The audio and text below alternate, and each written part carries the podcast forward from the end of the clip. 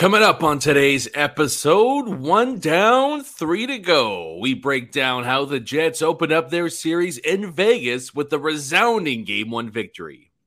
Hello, everybody. Recording live from somewhere.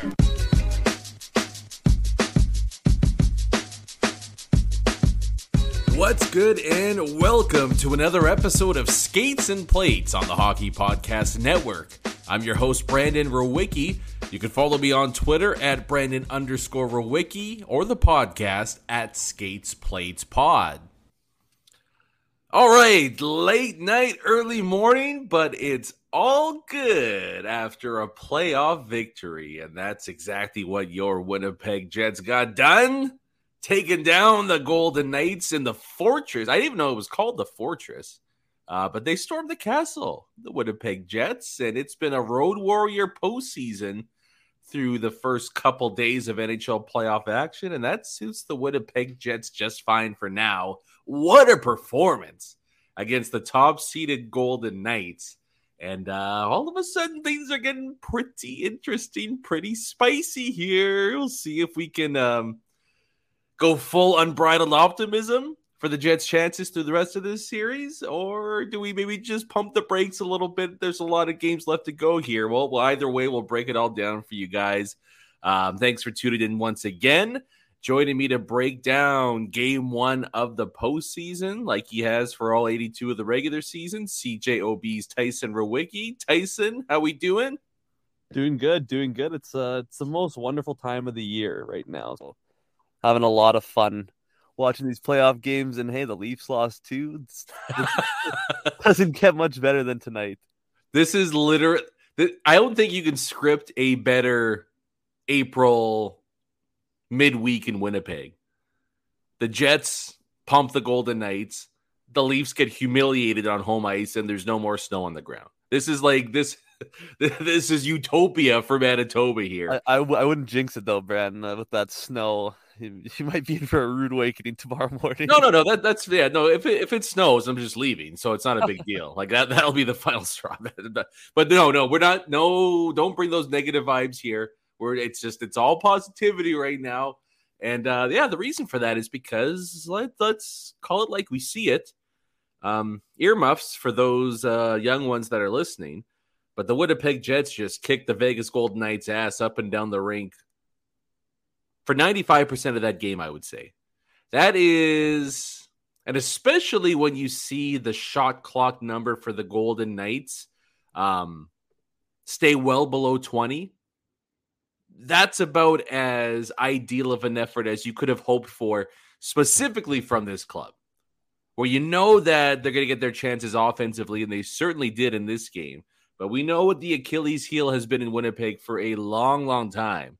And that was not a major issue throughout this game, limiting the Golden Knights' chances towards Connor Hellebuyck. And when there were a few interesting chances, Helly did what Helly does, and he was able to hold the fort down uh, for all but one shot on the night. What was your initial impression once Adam Lowry iced the game with the empty netter there, Tyson? What stood out to you about how the Winnipeg Jets tamed the top seeded Golden Knights to take a 1 0 series lead?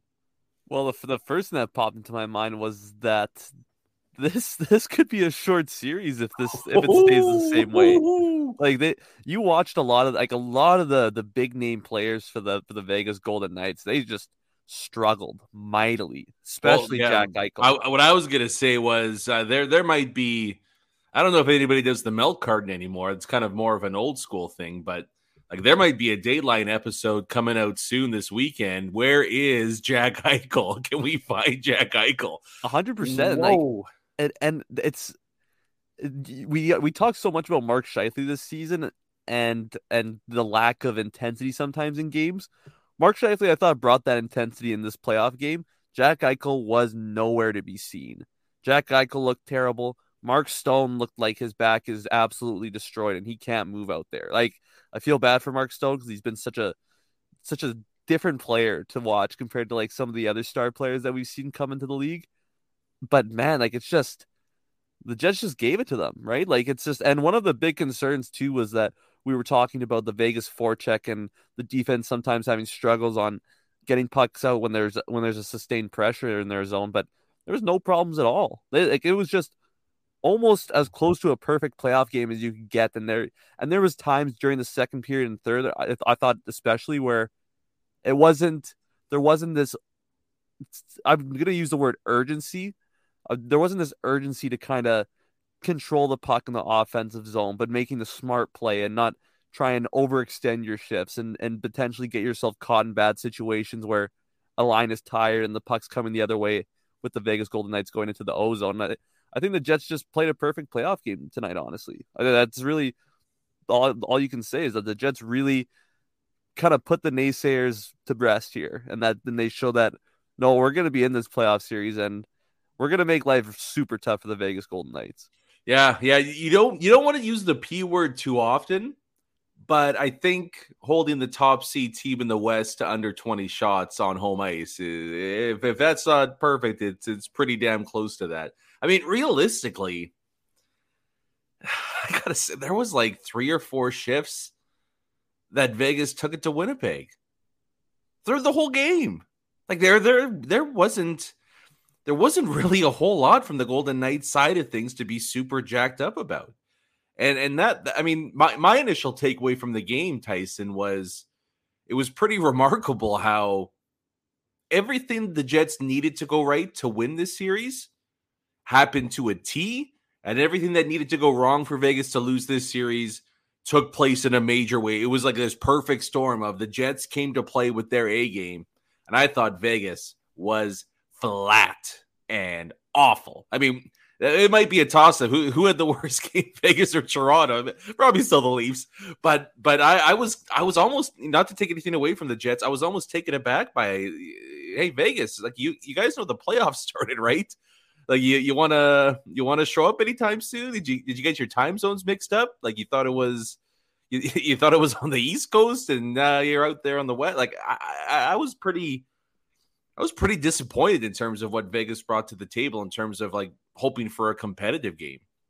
But then, you know, to Winnipeg's credit, they took full advantage of it and they completely choked out the Golden Knights. And, and to me, the game was won not in the offensive zone for the Winnipeg Jets, a little bit of the defensive side of things.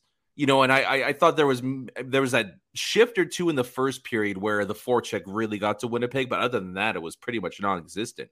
But to me, the Winnipeg Jets won this game by absolutely throttling Vegas in the neutral zone. I mean, this was a Rick Bowness special with how much this team dominated the middle of the ice. I mean, Vegas just had nowhere to go. Uh, and and really, you know, it was either hey, try to work it through two or three bodies if you want a clean zone entry. That didn't happen at all for the Golden Knights all game long. And then it was all right, you can't do that. Dump the puck in and try to beat us to it. And and Vegas their heavily vaunted forecheck going into this series was just non-existent in this one. And the Jets didn't have to spend a whole lot of time in their own zone.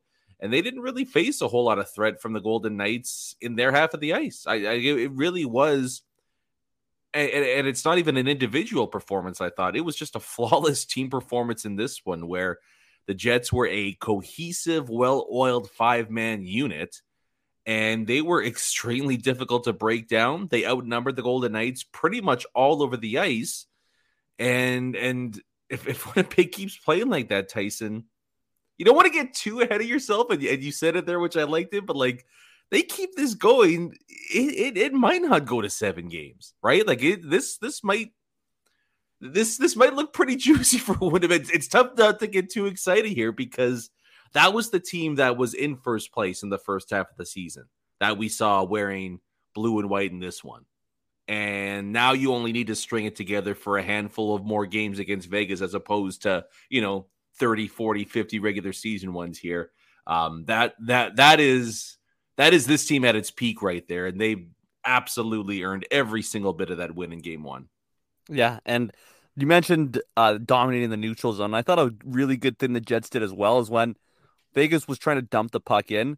There was bodies kind of disrupting the the the F1's momentum coming into the zone, right? Like these guys weren't coming in with the full head of steam onto these de- on, onto the defense of the Winnipeg Jets, and I think that's a, that's going to be a massive help in this series. And also, you you didn't you said uh not to point out an individual performance. I'm going to say Pierre Luc Dubois was the best player on the ice there. Oh well, we'll yeah we'll get to the individuals. Uh, yeah, right, right here. But uh, go ahead. But yeah, like just the the mix of physicality and playmaking abilities and driving the net that we've seen from Pierre Luc Dubois in so many games before this. Like it's just this is the guy who can be a playoff force, where he a guy who's built for the playoffs, and even like like there's just the amount of times that he found found Kyle Connor, like he could have had a couple more points in this one. Connor like, should have had a hat trick. yeah, a hundred percent. And also, the other thing I loved about Dubois' game was the ability to rein in your emotions and not let not let the the heat of the game kind of kind of lose your focus a bit. And I thought he was stayed dialed in throughout the whole game. He was all like I said, he was all over the forecheck. He was bodying guys and he was setting up his own opportunities to make plays by with his physical play. And I think that's something to watch as we go through this series because I think that Pierre Luc Dubois 100% has the ability to completely take over games and win games by himself. And so this is the kind of performance that the Jets are going to need from Pierre Luc Dubois to continue this success. Yeah. And that that's where I was going to get to, Tyson, was just highlighting some of the individual performance from a extremely, extremely strong team effort by the club. And you're right. It, it, it starts and ends with number 80 he was, and, and it's funny too because there was that. It might have, I, I think it might have been the second shift of the game for him, but he got the puck with a little bit of speed on the outside, and it was just a few strides, power move, dip the shoulder right to the front there, and he almost beats Brossoit for an early one for Winnipeg. And right after that, I was like, this. Uh, he's going to be a handful. This is going to be a, a pretty impactful performance from him.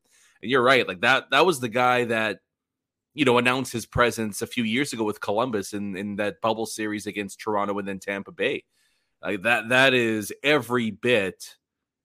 I mean, it's a general manager's wet dream. Is, is, what it is to have a six foot three centerman that can skate like the wind, can bulldoze over people, and then absolutely unleash an 88 mile an hour wrister. That like that like I can't. I like the shot. Like it was like is the is the radar thing on right? Is this thing going right? Eighty eight. Like that was unbelievable. And I, I just I thought he was the dominant force everybody had hoped he could be. And I mean that you get that guy for the rest of the playoffs. I mean he's to make himself a buttload of money and the Jets might find themselves going a lot deeper than a lot of us expected. He was, I, I don't even know if it was all that close, to be honest, Tyson. I thought he was by far the best player on the ice for both teams in this one. And yeah, I'm sure Bruce Cassidy might pull number nine on his side, um, you know, behind a closed door heading into next game and say, you know what, how about, uh, how about a little Dubois on your game, Jack? Like, can, can you give us a little bit of that if that's okay? Maybe show up for a couple of shifts um, that yeah, the the the loaded up top line, it's performed once again. And I like like we said, Kyle Connor. Uh, not that he played bad, he probably should have had a hat trick. Uh, if he if he's if he was a little sharper, he ends up with three goals. And I, I thought, and you again said a great word there. I thought Mark Scheifele was extremely engaged, really physical, doing the dirty work, but still making some of his elite level offensive plays right at the blue line, headed into the offensive zone with speed. He, I mean, that, that whole line was really, really strong. The second line again just kind of continues to defy logic, you know, the, the, especially with Nick Ehlers not in the lineup there. You know, you wondered if losing that amount of, of speed and, and game breaking ability would damper how hot they've been. And the answer is no. They just kept right on ticking. They picked up a goal on the night, albeit a bit of a weak one against Brossoit. And then Adam Lowry continues to do Adam Lowry things. And it, it was interesting again to see that, you know, Lowry's going to be matched up against the Eichel line for the majority of this series, it looks like. And right away, Bruce Cassidy went to switching up his lines and loading up the top line with Eichel, Stone, and Stephenson. So that's something to keep an eye on for game two. Um, but all, all three of those top lines for the Jets performed extremely well. And then one other guy that I want to mention, who I thought, especially early on, looked really sharp and then it just continued and continued and continued and continued. I thought Dylan Samberg had his best game as a Winnipeg Jet. He, he was just out of this world. I mean, he looked like he looked like a stud. You know, I, I was watching Pietrangelo at the other end of the ice, and it's like he, he like he looks a little slow out there. Like he wasn't moving all that great. Samberg looked like vintage Pietrangelo at times. Like he was just picking the puck up with confidence, whipping passes all over the place, physical, fast. I mean, man, if he plays like that, he he might find himself on the second pair by the time this series is over. I thought he was absolutely outstanding as well. Yeah, and and just to add the defensive plays too. Like there was, I forget, I forget exactly which Golden Knight it was that was coming in, but that that that diving stick check that he made, who knows what happens if, if that shot gets through? Like if there's not if that shot's not obstructed, and that's that could be a huge turning point in the game right there. It's those little things that when you play off games and those little things that when you play off series too, and just to see him kind of up his play as we get into the playoffs, like he. I feel like he was jumping more into the offensive play too, more than he ever had in the regular season. Like he, you can kind of tell, like you mentioned, he just kind of felt that he kind of had it going in this one. And yeah, like Dylan Samberg, we, you and me have both been on the Dylan Samberg train for a while now, and it's glad uh, we're both happy to see that he's actually finally getting those minutes to go with the the quality play that he's been bringing, and it's just just been awesome. And and one other player I want to mention too, Morgan Barron. I mean, you get that just an absolute knife cut to your forehead, right? Like that's, yeah, that's that's bad. Yeah, that's, I, I, I don't want that. Yeah, and and just for him to come back with the cage on and seventy five plus stitches, and I saw, believe it was Dreger that yeah. tweeted out that they lost count. Yeah, it might not even it might be more than seventy five, and that's just an insane thing to think about. That he goes that he was taking some pretty big bumps. Like in the third period, there was that there was that collision behind the net with a uh, with one of the Vegas defensemen. I was just like, oh, like that's good. Yeah, that no can feel good. That can feel good. And so just just to have kind of a guy like like Barron come in and almost that's it's the way that this team's kind of gelling again. Like we talked about it early in the season, how the vibes were high and everyone kind of see, see kind of seemed to be on the same page. And it seems like like that that feel and that vibe that we felt at the beginning of the season is starting to creep into the playoffs here. And yeah. if the Jets are playing like they did in November and December, there's not a team in the NHL that they can't compete with. So I, I I'm ecstatic looking forward to the rest of the series. I mean, that's that's also the beauty of NHL playoffs is that you could play a perfect game in game one and game two, all bets are off, right? Like it's anything can happen in, in hockey. So I'm, but the way things are going, you got to feel really good about going in game two. Yeah, I mean, to your point, the Jets did beat Vegas in game one the last time these two teams met in the postseason. And um, I mean, we don't have to talk about what happened there. Uh, so yeah, like it, it's still it's still setting up to I would assume be a long series, even though everybody's jacked up about the dominant performance there. And you're right, we have to talk about Morgan Barron. And and, and to me, there were pros and cons to, to what happened to him. Um, the pro is that he's now absolutely a playoff legend and an absolute beauty for, for for battling through that. I also like like was somebody counting the stitches as they went in, and then he's like, oh, "I'm dead." Like that. That was always that was kind of weird to me. Like just say it was like over 50 like who, who cares at that point? Um the con for him is just going to be now that he'll be on every internet meme comparing the toughness of nhl players to nba players after some guy in the nba sits out with the cramp uh so, you know game three tomorrow or something like that. So uh, that, uh, you might not want to check social media or anything like that. It might get a little toxic, but um, I mean, yeah, Morgan Barron's been great all year long, and oh man, I mean that that was really close to being a complete disaster, right? Like, I mean, it looked like it was an inch or two away from his eye. Oh, I mean, just yeah, pretty pretty um pretty typical though, like what you would imagine for a guy like that to come back in and not only play but contribute, makes a big play on the penalty kill as well um, yeah, it just it, it, every everything, even the even the negative stuff worked out pretty well for the Jets in this one. Um, and yeah, like to your point as well, Tyson, the the camaraderie and and the team tightness and all that. I mean, I, I don't think we have to look much further than the Minnesota game, where that team came together. Um, basically, really, in, in, in that entire third period, there, you wondered if that could be a bit of a starting point, a bit of a launching pad. And so far, so good you know, early returns, but they've all been positive for the team here. And um, I mean, look, heading into game two, there's not going to be much changes. There's not going to be any changes on, on the Winnipeg Jets side of things. You know, although the potential return of Nikolaj Ehlers does, you know, if, if he does come back in, obviously that's going to be a change, but one for the positive. I mean, I would imagine he goes back on line two. Is is that is that the move you think that you just you know what what the lineup was supposed to be heading into game one is what the lineup is for game two, or do mm. you do you tinker with a team that did so well? I I, I would definitely put Nino back on the third line with Adam Lowry, but I I wouldn't be opposed to keeping Morgan Barron up there on that third line, and and moving Mason Appleton down to the fourth. I know Lowry and Appleton have kind of been staples together for throughout the season and even going into seasons past, but I just really love the game of Morgan Barron, like just the last couple months, even.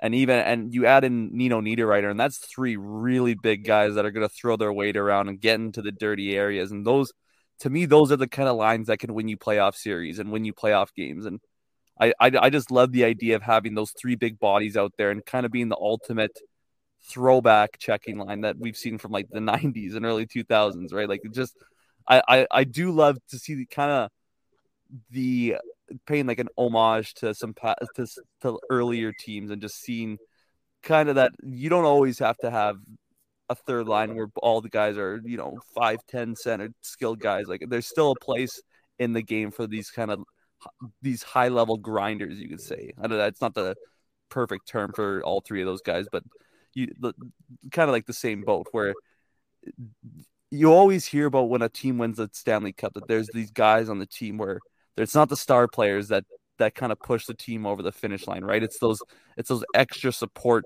goals and those extra support shifts that that, that teams can generate. That and I feel like that line could really really cause a lot of matchup problems for teams. I think they can take on the top line and that just gives the first and second lines a little bit more of an easier time. So I think that I think putting Barron, Niederreiter, and Lowry has the potential to be a really, really effective line for the Jets. Yeah, I mean, look, if, if your top line's going and your third line's going, you're probably not going to lose any hockey games. so we we've seen that over the past little while, and yeah, I mean, look, if Lowry's potting two night in night out, it's it's, going to be a short series. We're going to have some fun with it. Uh, but I, I do imagine that Nicky, if he is good to go, slots in on that second line, and then Nino drops down to line three. Um, I mean, it will be intriguing to see how much ice time Ehlers gets, though. Like it, it, it was bizarre that he didn't play at all. Like it was Saturday, I think, that he said he was 100% ready to go. And he's no uh, in a like in a contact jersey at practice, line rushes, doing everything. Sunday, okay. Monday, Ehlers says okay, bonus meh, and then to not even taking warmups. So I, I I do wonder what the injury because they just you know it was kind of like upper body. It seemed like either head or neck maybe. Like you wonder if there was whiplash and his neck's a bit sore. Like do you maybe ease I, him in on the fourth line a little? Like I, I I don't know. It's tough to say without knowing what's actually bothering him. I I had seen that there was yeah like there was people were speculating like a shoulder injury. I I immediately thought about the I, I I immediately thought about the hernia, and I just like the way that hit happened, and it was just so jolting right? Like I just I wonder, and him coming back pretty quickly from a from a surgery like that, I you got to think is is that kind of re-aggravated? Maybe. I mean, yeah. I mean, look. I guess the good thing is there's not an urgent need to rush him back. So if he's at sixty percent or something like that right now, but you can get him to eighty by game three, like you know, not that game two is a throwaway, but you know, you're playing with house money at that point in Vegas, and you've already hit black four times. Why not let it roll one more time? You know what I mean? Like that. Uh, yeah, it'll, it'll, be intriguing to see how they handle that. But again, it's tough to say without knowing the specifics of, of, of what he's going through there. Um, one thing I want to touch on quickly from Winnipeg's side uh, before we move a little bit over to what Vegas might be up to for game two. And I mentioned this right at the top here how everything that the Jets needed to go right went right in that game my kind of X factor in picking the Jets to win this series was the special teams. Um, check, check, check. that went pretty well. Uh, the penalty kill did its thing. The power play, it, I mean, it generated chances throughout, and, and it looked really dangerous. So you have Lowry scored with like eight seconds left, which is awesome. But I thought the power play, even without Ehlers on it, looked really strong. But the penalty kill was what really did the job for the Jets in this one. And it had it had Vegas sounded like Philadelphia there, where it was just boo birds galore. The Golden Knights are in big time trouble if their power play is going to be as toothless as it was in game one. Yeah, and, and 100% credit to the Jets for their penalty kill. Vegas's power play was freaking awful. It was terrible. That was it was one of the worst I've ever seen in a playoff. Like just like no preparation. They just got together a couple days ago and started maybe kind of work. Like it was insane the amount of time. Like that chat. I forget which power play it was, but it was the.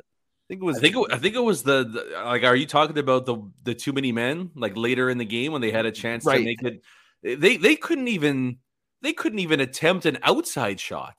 It, it was absurd. Like and and there's just no danger. It was so yeah. slow. And then earlier in the earlier in the period too, there was one where Stephenson was walking along the half wall and he just stood there.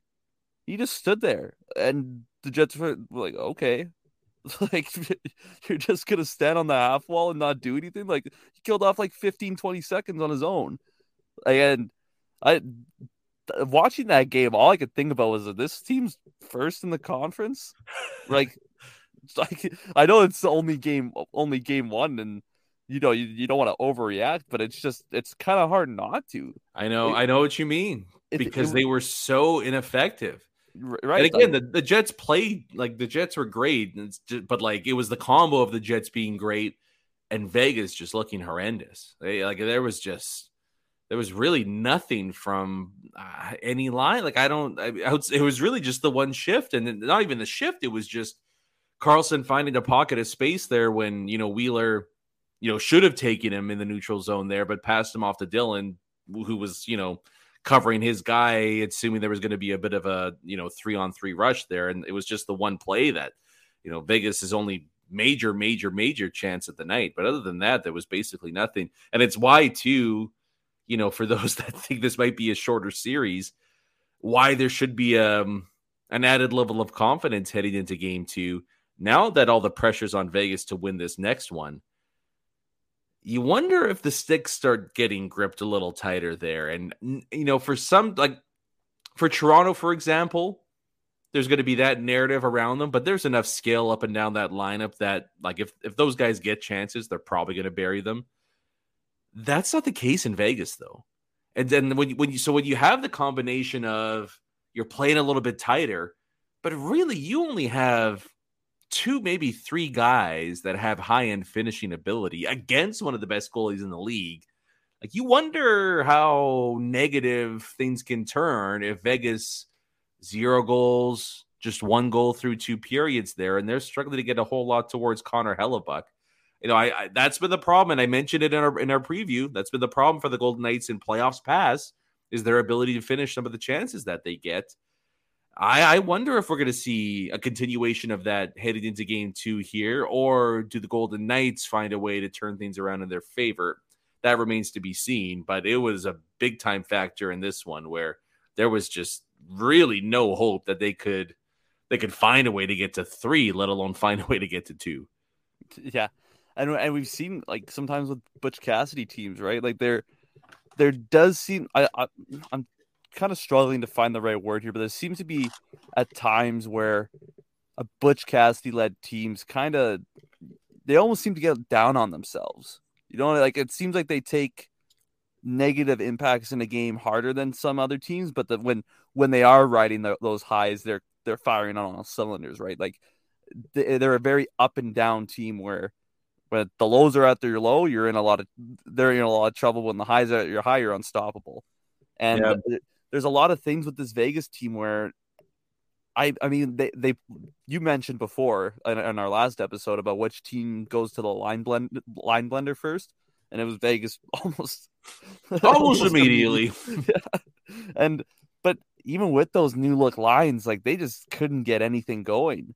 And if you're you're stacking your top line with Stephenson, Eichel, Stone, and they're not generating anything, like that's going to cause some serious, serious concerns. And I mean, there's another point I, I w- would like to bring up with the night with the Knights, but I think that's going to come just in a couple minutes here, so I won't I, I won't jump the gun here. But yeah, like I, I if I'm a Vegas Golden Knights fan, I kind of don't know where you go. Like I don't know what the what the point of emphasis is other than guys, it's the playoffs. You know, like it's playoff Hello. time. Let's let's wake up here. Like it, it's going to be super interesting to see how the how the Knights respond in game two. Yeah, maybe they need a little more Sundance. What's the um? What's the the, the head coach's name? But oh. I, I wanted to notice that. I wanted to see how long you were going to go with that. Bruce Cassidy, sorry. That would, that would be awesome. That would be. He should change his name to Bush. That would be way better. Yeah, I mean, yeah. The, I mean, Paul Newman knows his way around a hockey rink, so maybe maybe he should turn into Butch Cassidy for game two. Um, but yeah, like there's you, you wonder where that scoring spark is going to come from the Vegas side of things, outside of that top line that they've put together now. Because Phil the Thrill, oh, it was tough to watch. He looks cooked. Like he oh, can, yeah. he's just he can't even move out there anymore. And the Misfits line, they just they haven't recaptured the magic that they had that that initial season. So yeah, like it's you do wonder if the Jets can pop a couple early in game two. Does does all of a sudden we start to see a, a Vegas team that sits atop the Western Conference struggle to find a way to get much traction going offensively? We'll have to see uh, what takes place here in a couple of nights. Um, one other note we should mention quickly too, Tyson. Potential changes for game two. Do we see Laurent Brossoit between the pipes again? I I could see I could see Butch. I mean, I was joking there. No, no, no. St- keep keep with it. I'm keep gonna call. It. I'm calling him Butch the rest of the series. Yeah. but you know, what? like I just I see him making a change quick because there was he didn't play terrible per se. That third goal was was kind of that's one you definitely like to have. The, the, the, third the third goal knocked him out for game two. Yeah, yeah, I, like that. That's it's a backbreaker. Yeah, I agree. And, and I I don't think Vegas would have scored like they just didn't look like they were capable of scoring two. But it is a, it's a different feel to the game, two one as opposed bounce. to three one. Yeah, your one bounce it it, it it it changes the complexion of the game entirely there. So I I think we see Jonathan Quick in net for game two for sure. Um, you know, don't know what the problem with Logan Thompson is injury wise, but I don't think there will be any hesitation here. Quick gets the start in game two. We see Eichel, Stephenson, and Stone together. And they're probably going to hope that loading up their top line has worked as well for them as it has for the Winnipeg Jets so far. I don't I don't know what other options they, they really have. I, I think you know that line was so great for them early in the year. Put them together and hope some magic happens that way, and see if they can figure out a way to uh, bring it big time in terms of a much improved effort in game two. But I would say as well, you know, I think it is important to keep in mind that this might have been one of Vegas's worst games of the season. You know what I mean? Like I think I think we are going to see a much better Golden Knights squad for game two here. The fortunate part for the Jets, of course, is you lose, you got the split. No big deal. And it's whiteout madness over the weekend, right? Like this is the exact spot you want to be in if you're the Winnipeg Jets right now. And it sets up uh yeah, it sets up pretty juicy headed into a Thursday night matchup for the Jets to potentially take a 2-0 series lead back to the peg. Um it's pretty late here. Uh, I'm not not a fan of these uh, late starts at all, Tyson. I mean, you even get out of bed. I, I, appreciate you at least waking up for this one, so that was nice. um, and it might be hard to end this on a higher note and in a more positive way than talking about a dominant Jets 5 1 win. But just quickly here, taking a look around the rest of the NHL. They're dead. They're, They're dead. dead. They're so dead. They're so dead. There is the, the, and that is exactly why I jumped ship so early in the season and they sucked me right back in those little buggers. But there's no I and again, just one game. There's no way the Maple Leafs come back from that, right? Like there's no way. And and plus but you got to think Bunting's getting at least a game there, right? Like he's at least a game, yeah. So yeah, like Toronto, uh, and I, like I don't even really hate them, but I just enjoy the misery. No, this like, is this is like a Shakespearean tragedy. Like it, like it's it's just you can't you can't look away. It's captivating.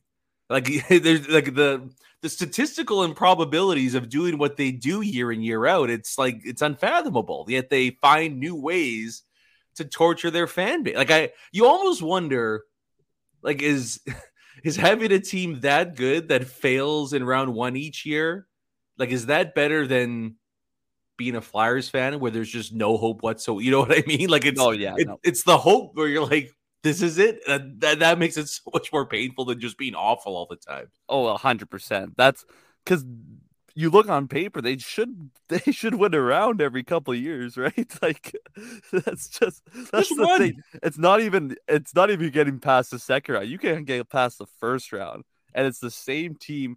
And like you, I think if you went through these past couple playoff series with the Lightning, year by year, I think the Lightning's roster slowly starts to decline a little bit in in overall. Not a quality. little bit, a lot, right? Uh, in quality, and the Leafs roster increases in quality, and it just doesn't change. It's, well, well, yeah. I mean, what drives me, what would drive me nuts if I was a fan of the team, is like you, you all year long you've built yourself up for this moment.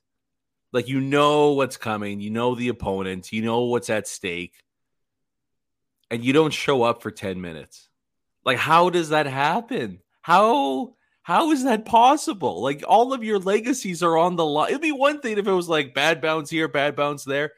They just it, it took them almost a period to even be like, oh, maybe we should up the intensity. Like it, it's just it it really is shocking, and you, you wonder if you're Kyle Dubas at this point, Tyson. Do you not just resign and go run a team like the Philadelphia Flyers where you don't have this kind of ba- I don't know. You you wonder about things like that. There is an opening in certain franchises and maybe it's best for him just to just to take whatever pride he's got left and there's a president of hockey ops job for you in Philadelphia if you want to take it, Kyle. Just just throwing it out there. I don't know, but if if they lose, something substantial has to happen like yeah. whether it's whether it's Dubas or I, but I don't even know if it's not Dubas. What do you do? Like, uh, do you think Keefe survives if they don't no, make it out no, of the first no, round again? Like, no, I mean Keith. Keefe was a it, that was amateur hour by by Sheldon Keefe that entire game. Like just galaxy brain moves, trying to overthink everything, and then even like the, I mean, it was bizarre that that goal on the power play there on the Bunting major. That like that puck didn't go in for one. like it, it, was I feel like everyone just kind of like moved past. Like the announcer, like that didn't go in. But then like no the puck was never in. So why is this even a goal to begin with? But then he does the goalie interference challenge there. And the announcers are talking like, well, of course you got to challenge it here. You know, you're you don't want to get down three goal. That was just pure bush league by him there because guess what? Three goals in a period isn't insurmountable. You just scored two in quick succession to make a 3 nothing lead 3 2. The Leafs can score in bunches. You have a chance down three, but throwing a, a idiotic Hail Mary there, knowing that a you know full two minutes of five on three is going to bury you. It, like that, it was just it was typical of the of that team though, right? Where it's when the stakes are high and you need to make the right decisions and you need to be at your best you look frazzled and completely out of it, even though your talent level should say that you're above this, but they're clearly not. And yeah, I'll I'll jump ship again. That's that's the one series. Well, I can't even say it's the one series I want to do over on because I picked Florida like a complete bozo. and uh, Boston, without half their team has diarrhea, and they still kick the crap out of the Panthers. So it's like, well, that, I don't even know which one's a worse pick there between those two. Um, but I mean, a, a, pretty bizarre start to the the first round, Tyson, where the road teams go six and two, including Seattle, just finished beating Colorado on home ice. The defending champs are already in a hole. Say, I said they're going to give them problems. This I was, shit... you know what I was gonna say? I was gonna say Seattle's giving me Minnesota Wild vibes when the Wild played the Avalanche in like 03 or something.